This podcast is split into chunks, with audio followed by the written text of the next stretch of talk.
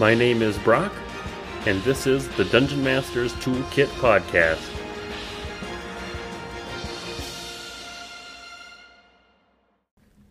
On today's episode, I talked to Cade from Sweden. We talked about writing one shots, planning and running games for people with neurodivergence. We also talk a little bit about writing games, system variety, doing NPC voices, and having players take notes at the table. It was a really fun conversation, and I hope you enjoy. Remember that we do have a design contest taking place right now. We are taking submissions from now until July 23rd, which will be two weeks from now. And the winner will be announced on the episode of July 30th. There is a submission form in the description. And you can also head over to the Discord server if you want to chat about it or just get a little bit more information. Everybody is welcome to participate. Uh, and the reward is a $10 gift card to either Amazon or DriveThruRPG. I will be reading one of the submissions in the middle of this episode so you guys can get some inspiration. I will also leave a timestamp in the description of the YouTube video so that people can jump to that section if they would like to hear that. And finally, if you would like to support the show, there's a few ways that you can do that. First off, interacting, liking, and sharing the episodes with other dungeon masters or players that you think might be interested. That's always a good way to grow the community. The second way you can support the channel is to join our Discord server so you can be a part of the community, join the conversation, participate in polls and just various things, find games on the server. Being on the Discord is also one of the easiest ways to get in for an interview because I often post interview slots on there that people can sign up for. So if you're looking at getting interviewed, I highly recommend you join the Discord server. And if you're interested in supporting the show financially, consider treating yourself to a new RPG book or product through any of the affiliate links in the show descriptions. And I'm going to tell you a little secret in that the affiliate links work for any product you buy, not just the ones that are linked. So if you have a book that you've been eyeing for a while and you want to pick it up, but you also want to support the show, just click on one of my affiliate links and then go find your cart and check out, and I'll still get slight credit for the sale. That's just a really good way to support creators, but also get something for yourself. And without further ado, let's get into the episode. Today I have Cade with me. Welcome, Cade. Hello. And why don't you tell us a little bit about yourself and how you got started in tabletop role playing games? Well, uh, I am a lifelong nerd, and I have been around the kind of people who play Dungeons and Dragons for several years at this point. I have myself only been playing for slightly less than two years now, actually, after finally managing to join a group that was starting up a new campaign uh, at a time when I happened to be available. After that, it took me about half a year to start DMing myself, uh, mostly one shots in between other campaigns. I've been in the apparently rather unusual position of uh, knowing a lot of other DMs. So my role playing group is mostly just bouncing between the same core group of people with different people DMing different campaigns all at the same time. So I've been squeezing out my own experience with DMing in between that and leveraging the fact that I've been uh, a hobbyist uh, writer since my early teens in order to write a lot of my own one shots and story material for role playing. And just as soon as I get a word in edgeways with my role playing group, I do hope to get to actually run a longer campaign myself because I have many ideas. But for the time being, I am stepping in where the regular DMs need a break and running quick little one shot adventures to give them a week off. Hey, that can be super handy just to get people a chance to to breathe a little bit. How many campaigns do you guys have actively running at one time? Oh, uh, right now, there's uh, three that are active and two that are sort of on the back burner, longer gaps between sessions. Um, and then, so do you just kind of like cycle between which campaign you're playing each week then? Uh, it's more a case of one of them is more or less on a weekly schedule, one of them is fortnightly, and then another one is also mostly once a week, but a bit more variable because of the work schedule of the DM who has that particular campaign. Mm, sure. Uh, it's uh, we've actually been cramming in a lot more role playing than we would otherwise be doing because of uh, the viral apocalypse that has been raging since the start of last year. Uh, so none of us have anything else to do. I mean, what better way to spend your your nights, right? Yeah, so what? much Dungeons and Dragons. And are you are you playing um, or what system are you playing? D and D then? Most of what we're playing is Dungeons and Dragons, although we will usually shake it up with the one shots a bit more. So I'm a big fan of running stuff in uh, the Coriolis system. I have a friend who's uh, very fond of the Troika system, and those one shots are almost starting to be a campaign in their own right, uh, to the extent that Troika works for campaigns but most of the proper campaigns, so to speak, are Dungeons and Dragons 5e. Um, what was that first system? I don't know that I'm familiar with that one. Uh, Coriolis. Uh, that is a system by Free League Publishing, uh, originally in uh, Swedish, which uh, I completely skipped over that introducing myself. But uh, I am in fact Swedish, and I live in Sweden and play role playing games with Swedish people. So Coriolis is uh, originally Swedish language. I believe it is also available in English, but uh, I haven't checked. And that is a sort of space opera, sort of fantasy, sci fi, cosmic horror setting with heavy focus on exploration and mystery. Uh, hmm. How to explain? A very big part of the setting there is that space is big and scary, and there are a lot of things in it which want to kill you. Sure. and the players are just the crew of a small spaceship trying to survive in that setting. And uh, it it suits the way that I that I like to write my one shots quite well. So I'm I'm quite fond of it myself. So on that note, maybe let's talk a little bit about how you do write your one shots. Oh yeah. One shots can be difficult because you're working within such a contained amount of time. And that's something that I've run into trouble with because coming from the background of being a hobbyist writer, I tend to get very wordy when I write. So it's really been an exercise in just trimming away everything that's unnecessary when I write one shots. So the way I usually approach one shots is I know that I can push the people I play with for four or five hours at the most. And generally, I want to try and plan for slightly less than that, uh, just in case they decide to take ages doing something that I thought was going to take them five minutes. So usually there's an opening a sort of action and then a closing segment when I write. And I'm usually expecting that to be maybe four or five distinct scenes in total. And I I'm not a very combat heavy uh, GM, so there's usually maybe one bigger combat encounter, maybe one or two smaller, depending on the one shot within that structure but essentially, the parts that I always try to have clear in my head before I go into running a one shot is how do the adventurers get introduced to what they're doing? Then the thing they're doing, obviously. Presumably, there's some encounter that is sort of the plot of the one shot. And then I always try and make sure I have a clear wrap up where the situation is resolved even if all their questions aren't necessarily answered, because I do write a lot of mystery style one shots.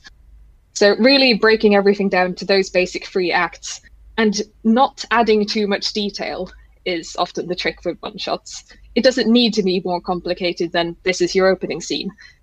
This is what your players are doing. This is how the situation resolves. it doesn't need to be more complicated than that. And if you make it more complicated than that, it is going to get too long. Right. You're just going to run out of time. And the players are going to fill a lot of that, a lot of the details in for you, anyways, when they're playing. Oh, yeah. I mean, I've had a one shot where my players basically went at the plot I had uh, written out for them completely backwards. Uh, I learned a lot from that session. I mean, it, it went fine and they all enjoyed it, but uh, oh boy, barely 10 minutes in and most of my planning was out the window. What, so you, you kind of do broad strokes for like the beginning and the end. Um, do you do much for other planning as far as the session goes, or is it just just pretty loose and then lots of improv? So most of the middle section tends to be quite loose, especially since that one session where they did the plot backwards. I do like to have notes on important locations, NPCs who have important information, and if there's going to be combat encounters, I do try to have the stat blocks lined up before I start, especially if I'm running something in 5e. Uh, the systems that I work with a lot more, Coriolis, for instance, is a lot simpler than Dungeons and Dragons in terms of what the stat blocks for your opponents look like. Sure. So those I can make up off the top of my head in a different way, and also make up without doing anything too horrible to the way that the combat system is balanced. 5e, I don't really have that sense for, so I need to have those stat blocks prepared in advance in a different way, or I'm going to run into trouble. Within that frame, though, I mean, my planning document for one shots is basically I'll have a block of uh, text that describes the setup, and then a very rough idea of what they're doing in the middle, and then the resolution. And then everything else is just a list of NPCs and locations, and the exact order in which they deal with all of those isn't necessarily super important. That's one thing I've learned from, uh, well, partly that one session,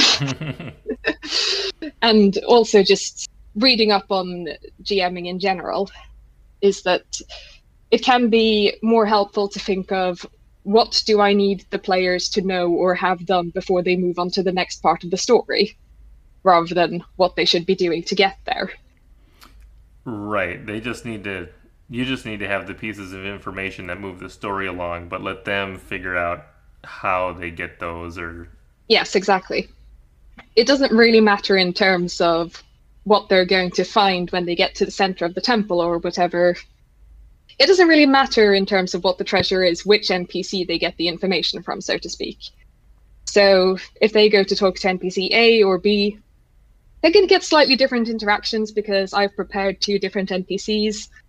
They might get slightly different information that will lead them to different solutions to the problem of getting into the temple. This is a this is a one shot I haven't actually run, so I'm going to have to be careful about uh, telling my my friends to check this podcast out. But uh, hopefully that that's not too many spoilers. They're going to get slightly different experiences because I have planned different NPCs for those different paths, so to speak. But they'll get to the end of the session either way. They're still going to get the thing in the temple, and that's really the core: is that they can wobble off the path in the middle of the one shot, and they frequently will I just need to know as a GM how to bring them to more or less the same ending point and make sure that I close it off before they're all too sleepy to talk straight. so, do you use some of that planning to kind of kind of guide the players back to like if they kind of wander too far off of your plot, do you kind of try to corral them and and push them back in the right direction? A little bit, yes it's uh, it's difficult to run a one shot without being at least a little bit railroady. Uh, and DMing, as I often do for a bunch of other DMs, I sort of I don't expect to not have them notice that I'm railroading them. That's just something that I mean, it's something that the other people in my playgroup have also struggled with. They don't always enjoy having their plot twists guessed because everyone else at the table also is a GM and knows how these things work. But it's something that we just have to make peace with. The other people around the table know what it looks like behind the screen and they're going to know what we're doing. But at the same time, everyone is very accepting of that. So I don't generally get in trouble for railroading my players a tiny bit. Yeah, I was gonna say they they've all seen behind the curtain, so yeah, they kind of know what's happening. I know when we played our, we had a one shot, a Blades in the Dark one shot a couple weeks ago, and I, I had never played with all uh, GMs before. It was always just like me as the dungeon master or one other person as the dungeon master. And it was a much different experience because everybody was like, well, we want to do this for the story, but like we don't want to step on anybody's toes. So it was a lot more like relaxed versus like if you're playing with people who are only players, then the, I don't I don't even know how to say it. There's just a it's just a different interaction um, when you have only players or people who are also dungeon masters it evens out the power dynamic a bit, I think. You end up in a position of having to take on a lot more responsibility when you are the only GM at the table and thus the one who is expected to have all of the knowledge about the system and understand everything in a very different way. Meanwhile, even when I'm not playing in this group of mostly GMs, people are very comfortable just looking to me, the resident rules gremlin, and saying, "So how does this thing work?" Because I cannot remember which rule book it's in, and that just so happens to be a thing I'm good at remembering. So it becomes this sort of co-GMing thing, even when I'm technically a player, and that's it can take the load off the the person who's actually GMing. Uh, they don't always appreciate having to look through the rules while they're trying to run a scene with a different player character. Yeah, and that sort of dynamic can help a lot, especially if, as I am, you are dealing with a group of players who, many of whom have various degrees of neurodivergence. Yeah, that's a uh, a really good way to state that, though, just of like taking the mental load off of the person who's actually running the session. That is something I noticed when we did our one shot. Is that um, he was comfortable passing off stuff like, well, what do you think? What do you guys think would actually happen here? And you know, trusting us to not just like ask for as much as we possibly could take, you know, in that moment. But let's talk about the um, neurodivergence a little bit. You mentioned um, that you had some experience uh, DMing for people um, like that. Yes. So I myself autistic, have Asperger syndrome. Which terminology gets used depends on what generation of diagnostic criteria the mental health professional of the day wants to use. But I also play in groups that there's a couple of other autistic people that I play with. There's a couple of people with ADHD. And uh, you have to consider different things, partly about how you're giving information and partly about the general play environment when you're dealing with a group like that. And um, some of it is stuff that's generally helpful. Me and my autism, I don't necessarily pick up on it's it's this classic thing of autistic people having trouble with sarcasm and things that are implied but not stated outright. That's sure. something that's a big issue for me in communication.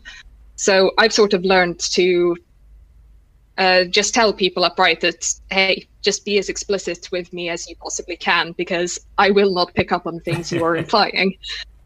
And that's often good, uh, both from a player uh, player side and GM side, if you're having problems in your session, because it sets this expectation of okay, I need you to communicate clearly and honestly with me about this problem, which doesn't necessarily come naturally to anyone in my experience. Mm-hmm. So I'm already used to having that conversation just because if I don't, I will not understand anything.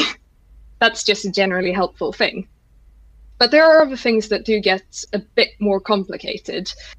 There's, uh, for instance, uh, me and one of the uh, players with ADHD in the group, I don't deal very well with bright light. Uh, but uh, he doesn't deal very well with low light levels. It just sort of puts him to sleep. So trying to balance the way we just set up the room we're playing in, when we're playing in person at least, becomes this issue of like, okay, who can take more of the mental load today? And that's the kind of judgment that it's often it often ends up being the GM's responsibility just because they're considered the authority. But in a group like ours, where a lot of people have that experience, it becomes a bit more of a shared responsibility. I, I wouldn't have thought about how the just the actual physical environment could potentially affect someone like that. So that's, I mean, definitely more things to be aware of than well than I was aware of. So yeah, it's a it's a surprisingly uh, big uh, issue. It it can depend a lot on the person, you know, even within this small group of TTRPG nerds. We've got people who have very different degrees of tolerance for different things. And, you know, we've got some people who have more of the motor issues versus someone like me for whom it's mostly a brain does not function at certain times of day problem. Trying to balance all that is is very important for everyone's experience, really, because if you don't pay attention to, to, that kind of thing, if you have the room so brightly lit that I get overloaded, if there's too much background noise happening, if people don't get enough time to rest, that will start to cut into people's ability to engage with the game. Mm-hmm. And once you start cutting into people's ability to engage, then that's when it starts cutting into everyone else's fun. After all, not everyone in the group does have these issues, but everyone is going to notice if the people who do are struggling because they're going to be less active in the role play, they're going to get cranky and overwhelmed, or just not have the energy to carry on. So it really becomes a case of, well, partly just taking care of our fellow TTRPG players and our friends, but also just making sure that the game is still enjoyable. Right, and it really comes just back to wanting everybody at the table to have a good experience and enjoy the game and whatever you know changes or physical settings or anything that you have to do to accommodate that that's really the most important piece yes and it's something that uh, well we've really had to rethink a lot of things with the pandemic situation a couple of campaigns that we were playing in person have moved online as a result of that. One hasn't. And adjusting to that has led to its own set of problems. Uh, there's one campaign where not everyone is comfortable with uh, video calls, uh, so we only do voice chat there. And I tend to have a lot of trouble with that because I have trouble processing auditory only information, for instance. So we've had to make a different set of accommodations for that campaign compared to another where people are a bit more comfortable with video calls where I can actually see what's going on. Sure. So even little changes, even little differences, I should say, like that, it was quite a big change going from in person to online, can make a world of difference. So with the neurodivergence, does that change? So you talked a little bit about how that changes maybe your at the table environment but does it change anything or do you have to accommodate anything as far as like story goes or like what systems you guys use well in terms of system the major difference that uh, we've noticed is that uh, we have certain players in the group for whom reading comprehension is more of a thing that can be variable due to their neurodivergence and one thing that I know that uh, one of my uh, fellow players in particular has struggled with uh, was in the shift from 4e to 5e D&D. They changed the way uh, rule rules text is written, and the difference between the two was enough that uh, this particular individual he had more or less memorized the level progression from 4e, and could rattle that off without a second thought, but he really struggles to just process the way 5e is written. Sure. So that's something that becomes more something that we have to share around the table in that situation because we have people around the table who can handle 5e. But that person then ends up needing a bit more help at leveling up, just processing these text chunks. What the changes are, yeah. And and that's another one that I wouldn't have thought of being an issue, but they do with every game. Um, the author does, you know, they approach it the writing with a certain um, style, and I would agree that some, um, even just certain RPG books or just books in general, some are easier to read than others, just based on if the author writes it in a style that kind of meshes with the way that your brain works, uh, and some not so much. So I, I can see that just kind of being an extreme of that scenario where this the style of writing just did not mesh for him. Precisely. It uh, it's less of an issue for me because it's something that I've spent a lot of time working on, which is part of why I am the resident rules gremlin. but uh, it's it's not something that we generally found that there are systems that don't work at all uh, because of the neurodivergencies within the group. But there are situations where maybe things that you would usually expect to be the individual player's responsibility becomes something that we have to do in a more collaborative way. Sure, you just end up sharing some of that load around. Yes. We're going to take a quick break from the episode, and I am going to read a submission for our contest. Hopefully, this will spark some ideas for all of you that have not submitted yet. This is actually my submission, so here we go. Carved into the northern mountain wall of Kald Jinan is a small system of caves, home to a rare species of mushroom, the halwasa. Only a single gatehouse entrance to the caves exists, and it is protected by a small complement of city guards. Moving past the small gatehouse, one finds themselves moving down an ever narrowing set of stairs carved out of the cave itself. The first thing a visitor will notice is the humidity. The further down you go, the more damp and heavy the air becomes. As you descend the stairs, you also notice various troughs of water which are fed from a single large reservoir on the surface. The water, warmed from the sun in the reservoir, travels into the deepest parts of the caves, both heating the air and providing humidity required for the halwasa to grow. The pipes are cut or drilled into at various points to allow water to drip onto the dark stone walls. The air is heavy, wet, and carries a musty, stale smell. The stairwell and walls are slippery to the touch. The constant flow of water through the troughs and the dripping of water onto the stone makes the cave seem as if it were under a perpetual rainstorm. At the bottom, the passage opens into multiple large rooms, a few housing the growing mushrooms at various stages.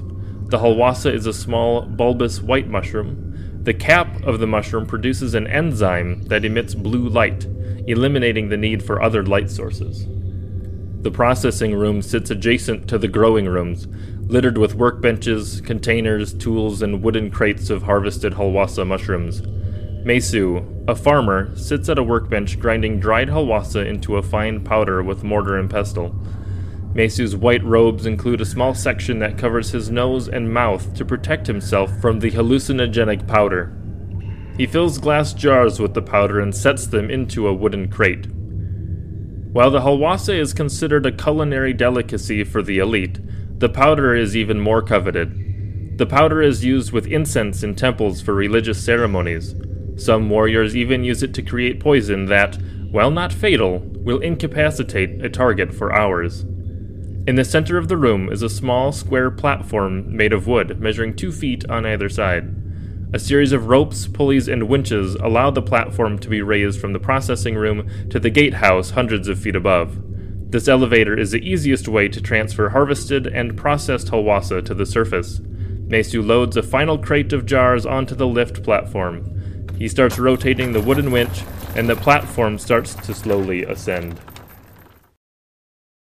And with your your writing, um, you, is most of your writing focused on um, like one shots and RPG stuff, or do you do writing outside of the role playing world?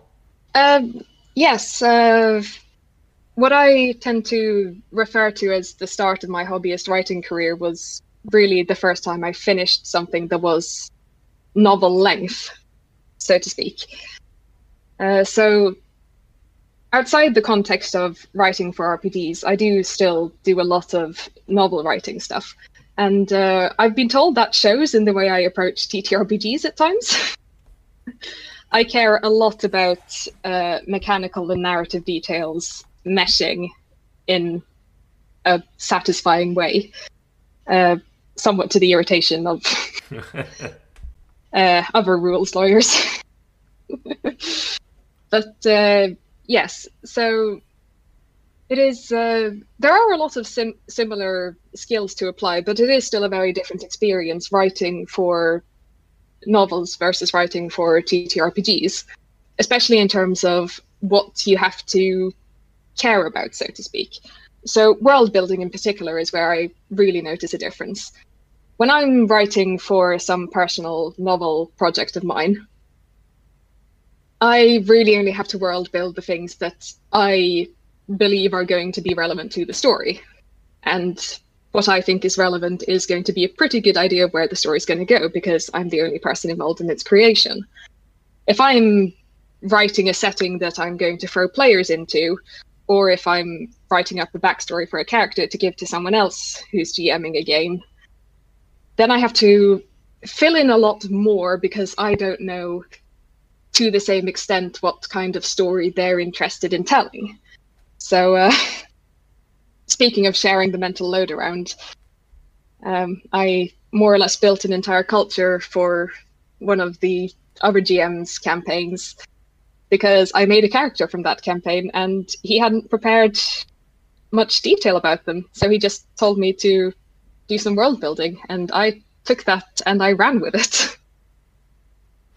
so that's pretty cool that he just kind of gave that piece to you. Um, I know there are certain games like, or some a lot of the P, uh, the powered by the, powered by the apocalypse games say you know offload some of that information onto your players, and then there are other extremes that I've I've played in games where like the the DM was like the author of the setting and like all questions had to go through them to make sure that it like made sense within their world. Um, so it's I, I, for me as a as a dungeon master, I I like to give some of that responsibility and just get it off my plate uh, and let the players come up with stuff. But not everybody likes that, so it's fun when you see that people get to contribute in that way. Yes, it's it's definitely something that I understand both sides of. It's obviously a huge boon for me to be able to go off and do a lot of my own world building, especially since I think it allowed me to create probably one of the best written characters that I've ever brought into a campaign. But at the same time, I know what I'm like as a DM, and I definitely fall more on the I want to have a bit more control over the world I'm running side. It really becomes this thing of what type of fun are you looking for in any particular game? And does the group you have put together work with that? And that's something that i think is quite interesting actually about being in this position where i'm playing with so many different gms more or less concurrently. I get to experience a lot of different gming styles and different approaches to world building.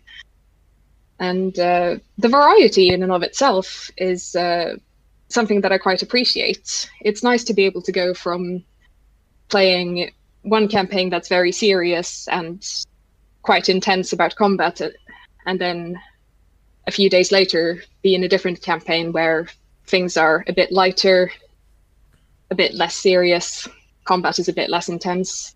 Having that variety is something that probably can just be instructive for anyone who wants to learn how to DM because you get to see different ways of doing the same job but it's also just good for your experience of TTRPGs, I feel. Because TTRPGs, I mean, Dungeons and Dragons in particular, I think because it's the one that's well known, people pick up an idea of how it's played. And if they don't experience a few more varieties of it, that might well be the only way they think it can ever be played. But TTRPGs don't tend to play out the same way, even in the same system. So seeing that variety, I think, is it's just very good for both your understanding of the game and your idea of what TTRPGs can be. Yeah, and I think the variety can help with almost burnout or or boredom. Um, and, and maybe this is just me as a DM, but when I like if you play in a game that's really serious for a while, then you kind of want to play something that's just a little bit more relaxed. And if you play something that's too relaxed for a while, then you kind of want to play it the opposite. Or if it's you know a bunch of high magic and a bunch of crazy stuff, then you kind of want to play low magic, and then it kind of flips as you you know as you play in something, you kind of get bored of it a little bit or, or just tired of it. So having that variety can let you just kind of have a fresh mentality Yes, absolutely. It's something that uh, I've noticed myself bouncing between different games and also between working on one shots in different systems. I'll play a game in one campaign or I'll write a bit for a D&D one shot and then I'll think, oh, but wait, I have this really good idea for something to do in a Coriolis one shot or something I'm really f- looking forward to in the other campaign.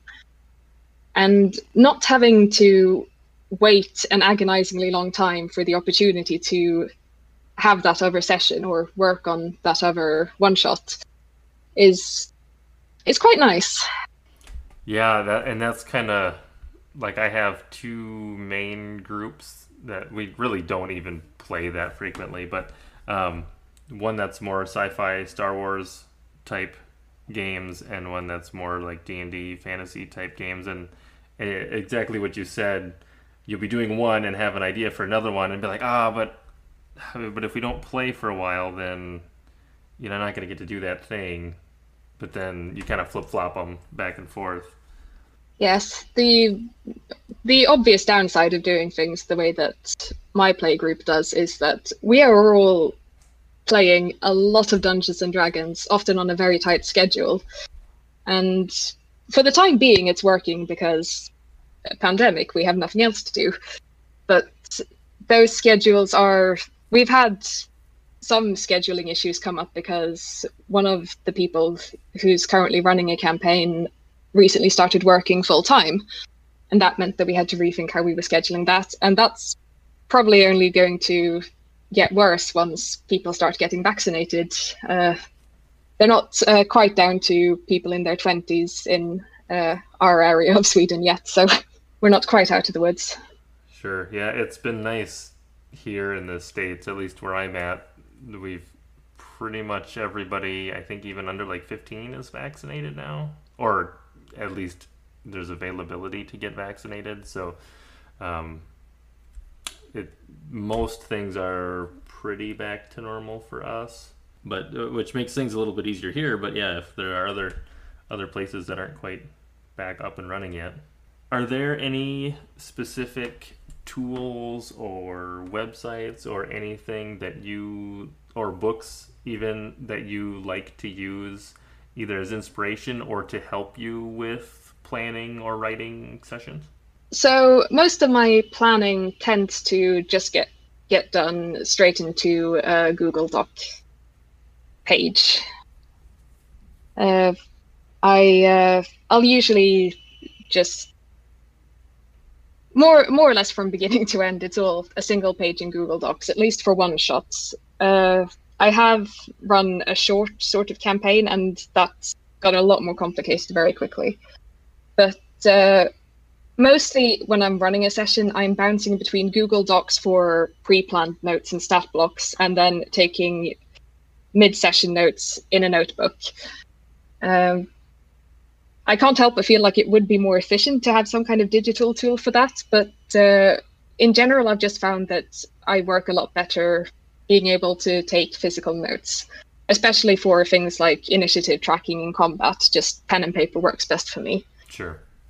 Um, I have. Oh, goodness.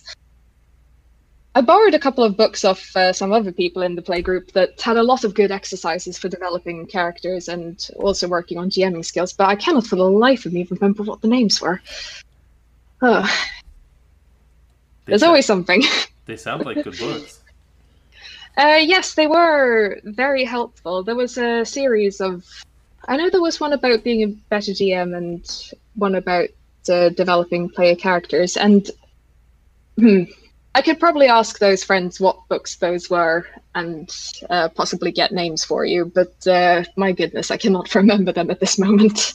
Yeah, if you um, maybe after the show or when or hey, it's early there. So whenever whenever you get a chance, if you did want to do that, then I can try and throw links to them at least um, for the listeners. That'd be cool. Yeah, they they were very good books. Uh, this is uh, this is one of those problems that comes with uh, a bunch of GMs sort of sharing responsibility for a group. Someone has all of the books you could ever possibly want uh, for running any kind of campaign. Uh, but it's one person in a rather sprawling group that has those books. so, so finding them when you need them can be a bit of an adventure. Um, is there anything that you um, particularly struggle with as a, a game master? Hmm. I mean, the thing that I always feel stressed about in the moment uh, tends to be running combat, actually. Uh, partly just because, having come from playing quite a lot of 5e, combat can drag very easily, and it's not necessarily the part of TTRPGs that I enjoy either playing or running. To be honest, I uh, I tend to uh, get a little overly stressed when it comes to combat. So I, I, worry that I'm not getting the balance between keeping the pace up and uh, keeping the narrative detailed enough. So if you don't describe it enough, people lose track of what's happening and you have to go back over things. But if you get too bogged down, it takes forever. And combat is already often a slow uh, part of a session in any case. It's a part that worries me out of proportion to the extent that my players have actually complained about it. Oh, but it's no. always that thing that just. I mean, in general, my players have been very nice to me about uh, my GMing, and uh, I mean, th- there's definitely issues because I mean, that's doing things for you. You're not going to get everything right. That's just not how anything works. Uh, but uh, combat is the part that I tend to worry about most. Um, it also doesn't help that we do have one very good voice actor uh, in the group, and I always feel like my NPC voices just don't cut it when he's playing. But uh, well, uh, yeah, I'm not super great at doing voices. I at least I haven't been. Uh, my my trouble probably is more just being comfortable doing it. Um, I did play in a campaign, a D&D campaign that was run by um, a couple of friends from high school that were both in, uh, or actually multiple of them were in theater, but the the main two that were kind of co-GMing were were in theater, so their voices were just spot on, and it's like, man, I don't know if I could ever live up to that. Yes, but well, that's the that's the secret, really, that you sort of have to learn as a GM is that you don't have to live up to it. I mean, I, I've watched Critical Role. I've watched uh, Matt Mercer do voices. I completely forgot his name for a moment there. And it's all very impressive and all, but you don't need to be Matt Mercer in order to make a game that your players enjoy yeah, I mean, my voices might not be up to the standard of the voice actor in the group, but generally speaking, I haven't had much trouble with my players forgetting which NPC they're talking to or getting NPCs confused, which tells me that I'm keeping them distinct enough for practical purposes. And really, considering the fact that I've never really been that into theatre or and I've never been that good at different voices, prior to starting to play TTRPGs. It's a pretty good showing, I think. Yeah, that's good that they're able to tell your uh, NPCs apart. The one thing that always makes me nervous is if I have to have two NPCs talk to each other. Um, I try to avoid that situation happening as much as possible. Yeah, that's uh, that's definitely something I also avoid. Partly just because if you if you're running a one shot in particular and you're on a timer, any time that you're using for stuff that isn't the players doing things, it, it it's really not something you want to be doing more than you absolutely have to in that situation. You mm-hmm. want the players to be going off and doing their thing as much as possible.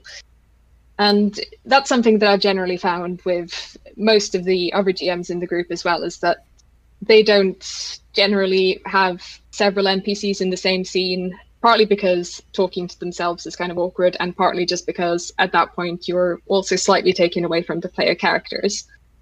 There are situations in which it can't reasonably be avoided, but uh, a lot of those, a lot of scenes where there are several NPCs are also things that the other GMs of the group will sort of montage or just give mm, a summary of sure. rather than role playing out.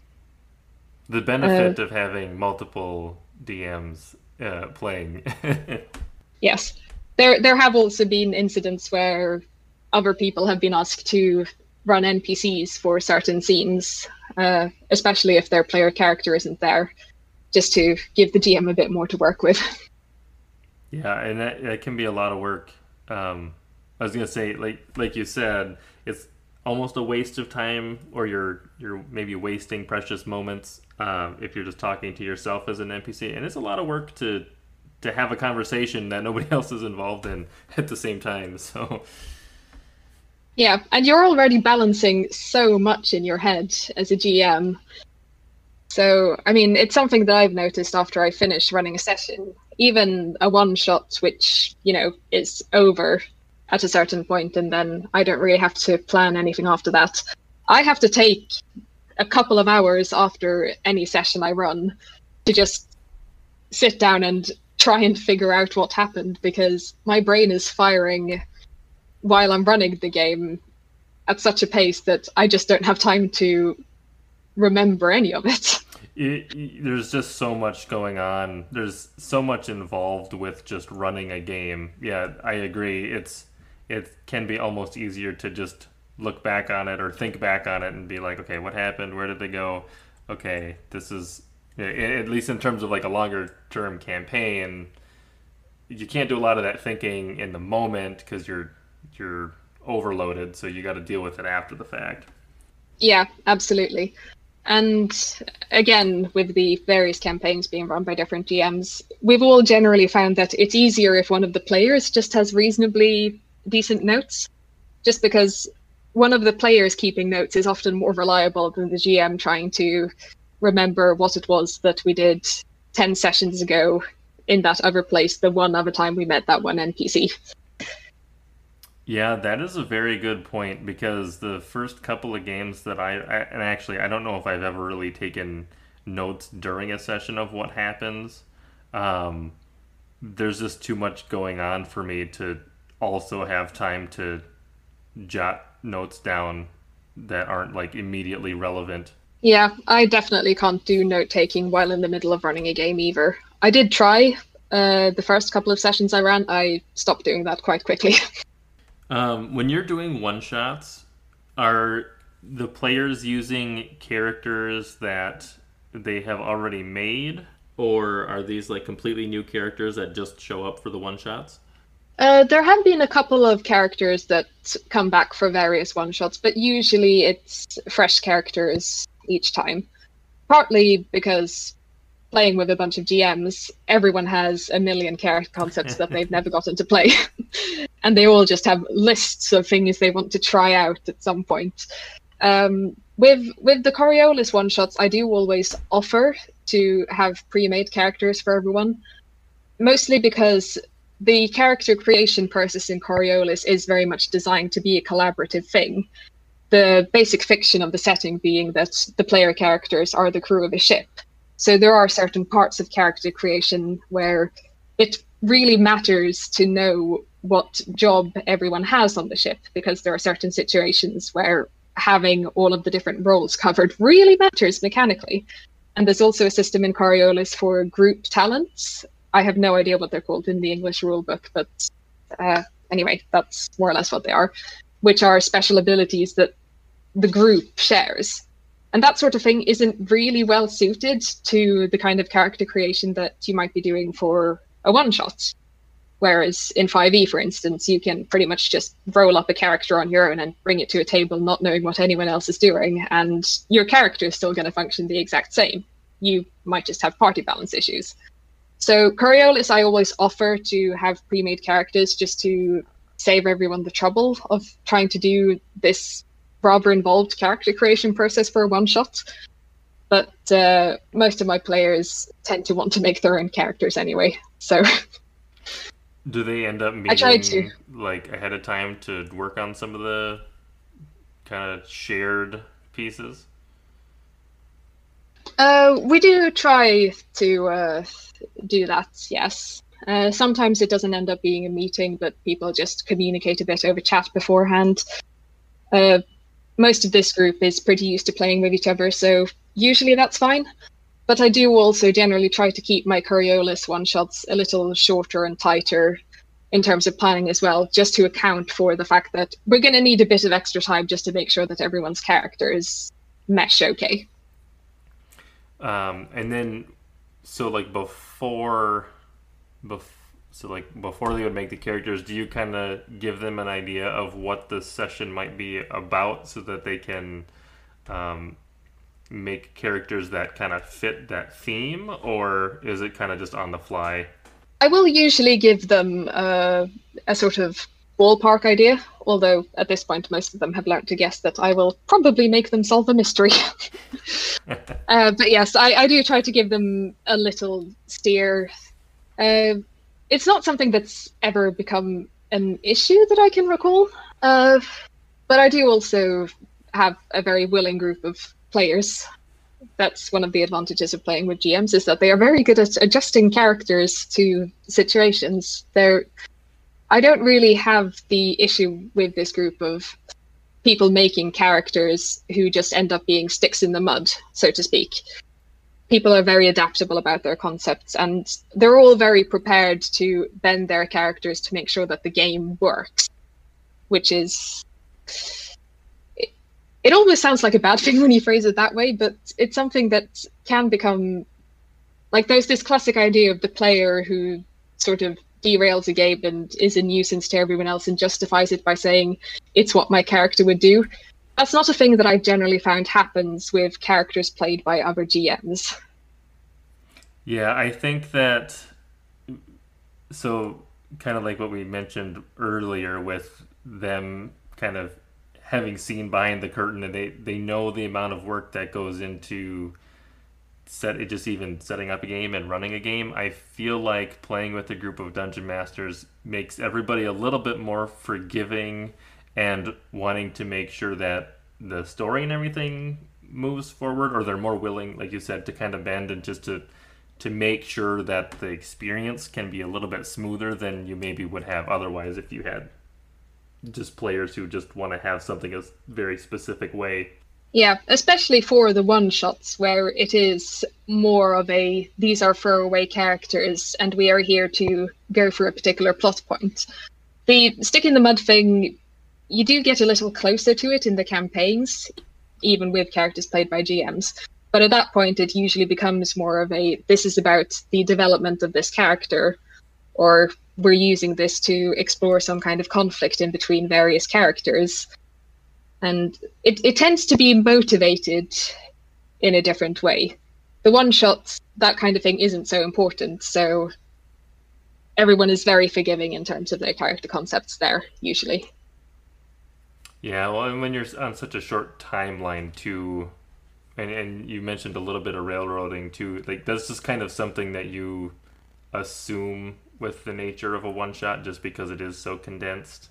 Yeah, you don't have time to do a lot of character development in a one shot. And if you're trying to do character development in a one shot, then uh, you're mostly going to make it difficult. And uh, luckily, my play group understands that. So, yeah, I could be working with a much more difficult group of players, all things considered.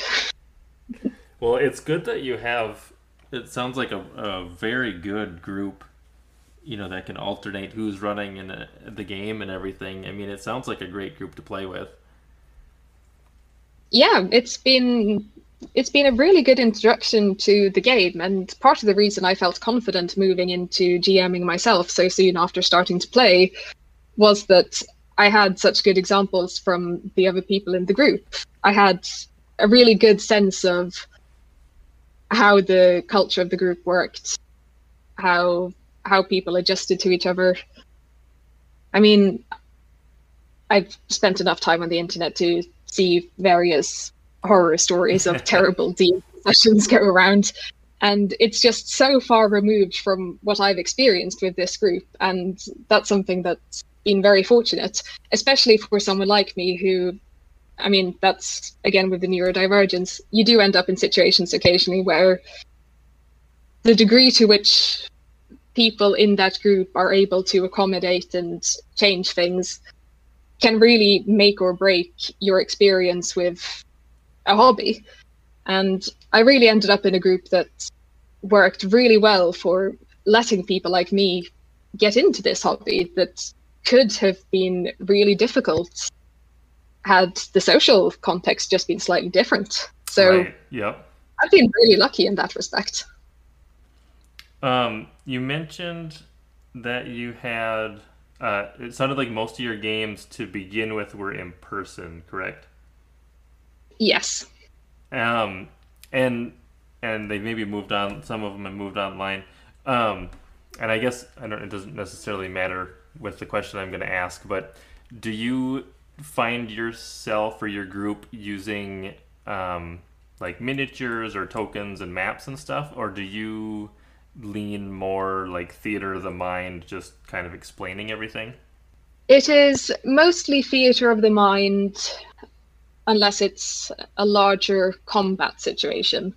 Uh, the exact extent to which we use maps depends a bit on the DM who's running a particular game.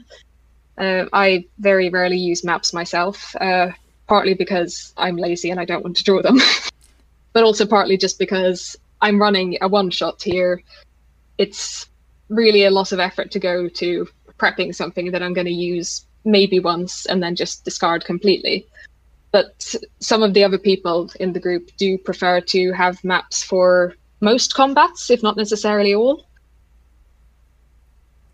Yeah, definitely in combat they can help just because sometimes the like, well, how close am I standing to this person? Where you know, how far away, what angle? That can all get somewhat lost in the theater of the mind, um, or just forgotten as to where exactly everybody's at. So sometimes um, having the maps just makes it visually apparent where everything is happening. Um, but it, sometimes things that are very, uh, like you said, large scale use maps. But like if you're just in like a hallway or something, then sometimes even at combat doesn't necessarily matter a whole lot because there's just not a lot of spatial awareness that you necessarily need. Yeah, it very much depends on. I mean, a combat where it's more or less we are in a room fighting one or two enemies.